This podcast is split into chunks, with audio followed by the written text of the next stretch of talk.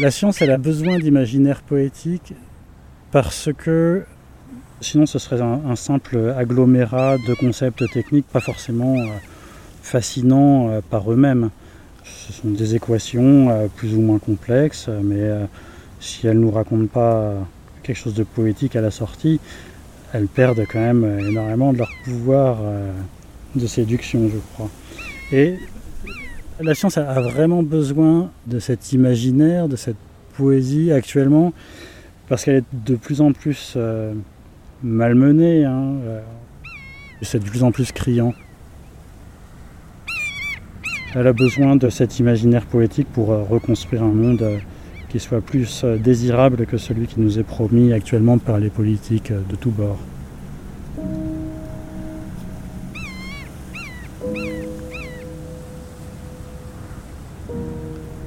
Suis Laurent Husson, je travaille en, sciences de la Terre dans un laboratoire qui s'appelle ISTER à l'Université de Grenoble. Je travaille pour le CNRS et euh, je suis chercheur en, sciences de la Terre. Ce qui me plaît en particulier, c'est d'étudier les liens entre géologie, climat et biosphère qui forment le système Terre, on pourrait dire. Reconstruire les grands espaces euh, naturels ou dans le passé, c'est quelque chose qui est séduisant parce que ça permet de savoir comment la Terre a évolué et comment elle a conditionné notre environnement pour qu'il soit actuellement tel qu'il est.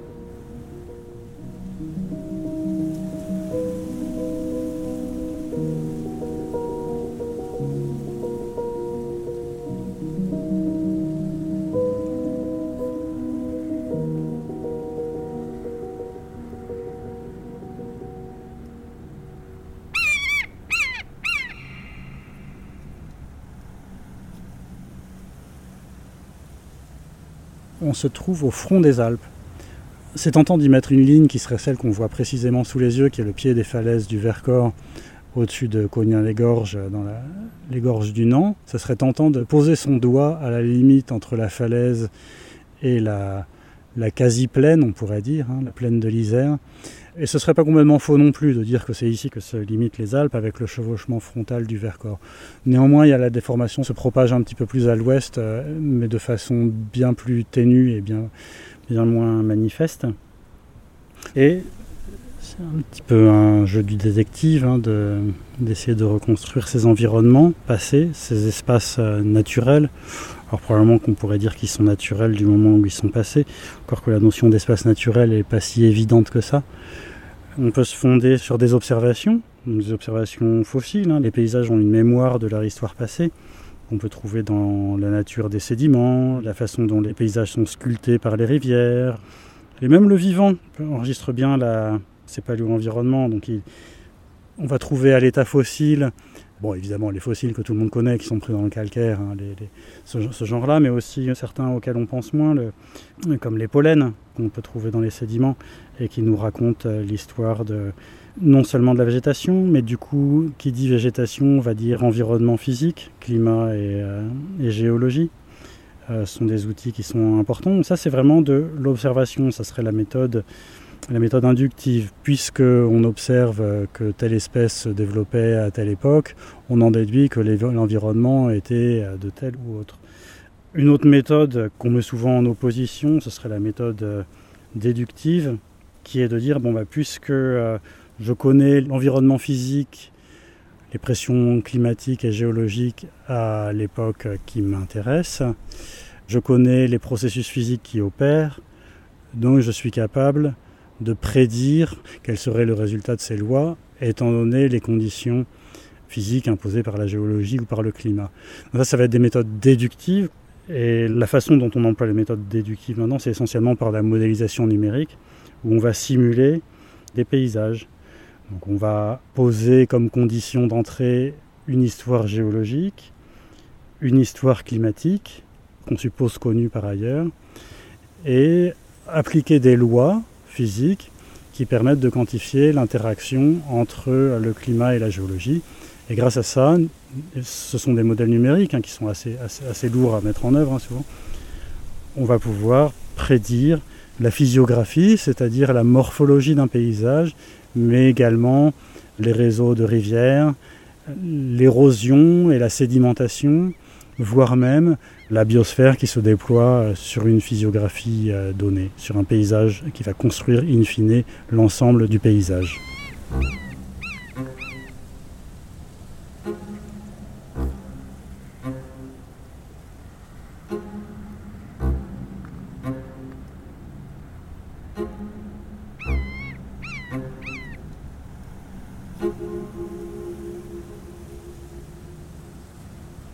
Ces travaux convoquent tout un imaginaire poétique parce que il euh, n'y a pas besoin de mettre des grands mots dessus, c'est peut-être le même plaisir qu'un enfant qui fait une maquette de train.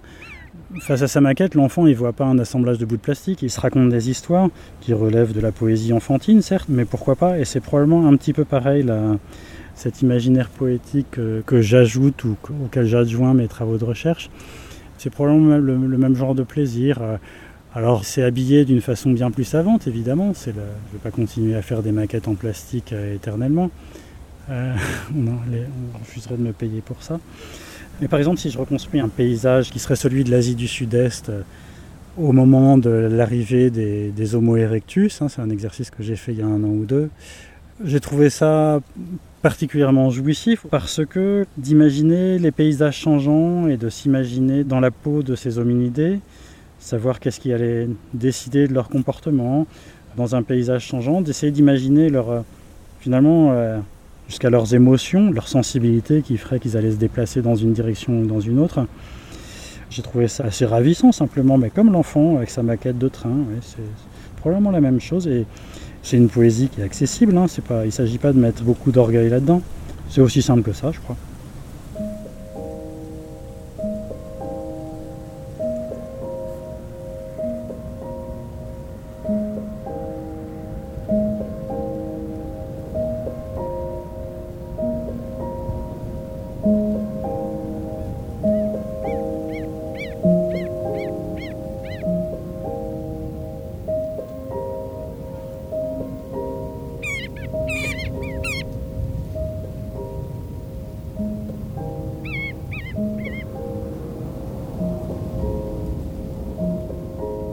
Définir un paysage, euh, outre l'aspect contemplatif, émotionnel, sensible, qui est vraiment important, un paysage, ça peut être défini par l'interaction entre la terre solide et le climat qui va définir une certaine morphologie, le peuplé d'une biosphère qui à son tour va contribuer à façonner la morphologie. Une des questions est de savoir si on ajoute les traces euh, anthropiques ou non dans un paysage. Moi je pense que oui, euh, pourquoi pas Ça paraît difficile de toute façon de trouver des paysages qui ne sont pas anthropisés. Donc euh, je me réfère souvent à, cette personne qui est Alexandre von Humboldt, dont j'ai apporté le livre ici, qui s'appelle Cosmos. Alors de manière générale, j'aime pas du tout les héros, qu'ils soient les héros euh, virtuels ou réels. C'est pas du tout un truc qui, qui me tient à cœur. Néanmoins, pour Alexandre Humboldt, j'ai quand même un petit faible ce qui est quand même assez fantastique. Il a disparu de la mémoire euh, en France en particulier parce qu'il était, euh, opposé à Napoléon. Hein. La scène se passe vers 1800. Mais en, Allemagne ou dans le reste du monde, en Amérique du Sud en particulier, c'est resté comme une figure prominente de la fin des Lumières. Et ce Alexandre von Humboldt, lui, il s'intéresse beaucoup au paysage. C'est un des initiateurs de l'écologie moderne. C'est le, un des premiers à avoir mentionné que l'activité humaine avait, en modifiant les paysages, pouvait modifier le climat local, voire même, euh, il avait pressenti que ça pouvait modifier le climat global aussi. Et tout ça, ça se passe, ça se passe vers 1800. Alexandre von Humboldt, il dit des choses euh, remarquables sur les paysages. Alors il les définit bien sûr euh, dans tous ses nombreux écrits, en particulier dans le Cosmos. J'aime beaucoup le, titre qu'il donne à l'introduction qui s'appelle considération sur les différents degrés de jouissance qu'offre l'aspect de la nature et l'étude de ses lois. En fait, ce qu'il veut dire par là, c'est, et qu'il décrit, hein, c'est qu'il y a plusieurs degrés d'intéressement à un paysage qui offre à, chaque fois plus de jouissance. Le premier, il dit, bah, c'est celui que chacun expérimente en contemplant un paysage qui nous paraît euh, agréable à l'œil et qui offre une, certaine sérénité. On sent cette tranquillité ou au contraire cette la, tourmente des océans euh, sous, l'orage, on ressent quelque chose. Donc ça c'est un aspect très romantique de la contemplation des paysages. Il dit ça c'est déjà très bien. Un deuxième degré de jouissance qui est un petit peu mieux selon euh, Alexandre von Humboldt, c'est de dire si je me mets à décrire ce paysage, à examiner les différents éléments qui composent ce paysage, ça va être la géologie, ça va être la biologie, ça va être le climat, ça me donne une satisfaction supplémentaire. Mais il dit, un troisième degré qui est encore mieux, c'est de comprendre ces paysages. Une fois qu'on les a contemplés, qu'on les a décrits, si on arrive à comprendre ce qui a euh, mené à cette construction des paysages, là c'est une jouissance euh, presque orgasmique hein, d'Alexandre von Humboldt à l'entendre dans son introduction. Ce qui est important, c'est que ça fait vraiment appel à une expérience sensible dans cette description de l'examen des paysages. Et ça, ça prévaut complètement dans l'œuvre de Humboldt, où il fait peu de distinction entre des mesures scientifiques et l'expérience sensible qui accompagne ces pérégrinations aux quatre coins du monde. Darwin, peu après, euh, dans ses récits, c'est la même chose. C'est une alternance des tableaux de mesure et puis euh, de ressenti, euh, de description des émotions que Darwin, comme Humboldt, avait en parcourant ces paysages. Permettez que je me présente, Alexandre von Humboldt. Je viens de Berlin. Et mes bons plans, je suis de La Rochelle. Vous êtes botaniste? Médecin, mais les plantes m'intéressent. Vous, vous êtes sûrement astronome? Pas vraiment. Ah. Je m'intéresse un peu à tout. À la nature. C'est grand, la nature. Attendez, je vais vous aider. Nous pourrions travailler ensemble Participer à une expédition? Oh oui. Il y a tant de choses à découvrir. Des plantes. Les lois de la nature, les hommes. Sa Majesté Charles IV, roi d'Espagne. Le baron Alexandre von Humboldt de Berlin, savant et philosophe. Et monsieur Aimé Bonplan, botaniste français. Alors, messieurs, vous désirez explorer nos colonies d'Amérique. Et pourquoi donc? Pour la science, sire. Ces régions recèlent de plantes, d'animaux, de Son terres, œuvre, de peuples Cosmos, tente d'expliquer que le monde est un tout, On a fait paraître une étude. que le vent, la pluie procèdent de ce tout. Humaniste, libéral, fondateur de l'ethnologie, de l'anthropologie, Humboldt va s'éteindre après avoir accompli un travail de géant.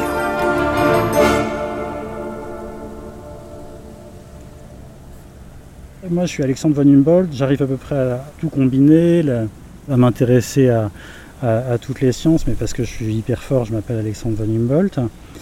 Bientôt, plus personne pourra faire ça parce que euh, la technique va prendre le pas et mes successeurs vont se noyer dans des spécificités euh, techniques de pointe qui vont dépouiller la science de sa finalité qui est d'avoir une compréhension globale dans un but qui serait plutôt poétique. hein. Et depuis quelques décennies, elle est de plus en plus malmenée, avec- une confusion de plus en plus forte entre science et technologie. Science, euh, technologie, euh, recherche, technique sont des mots qui ne sont pas synonymes et qui en fait est une technoscience qui recouvre absolument tout sauf les aspects poétiques.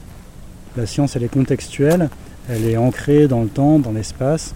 On ne pratique pas la même science maintenant qu'il y a 200 ans, ou même qu'il y a, même, ou même qu'il y a 10 ans, ou même, même qu'il y a 20 ans.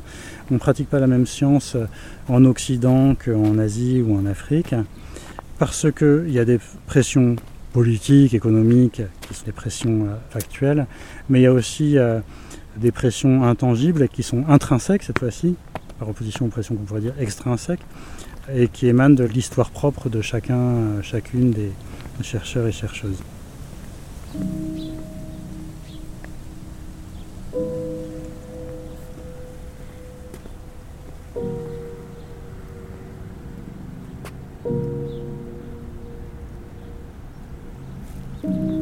C'était Le paysage, la science et l'imaginaire, premier épisode. Avec Laurent Husson, chercheur en sciences de la Terre au CNRS.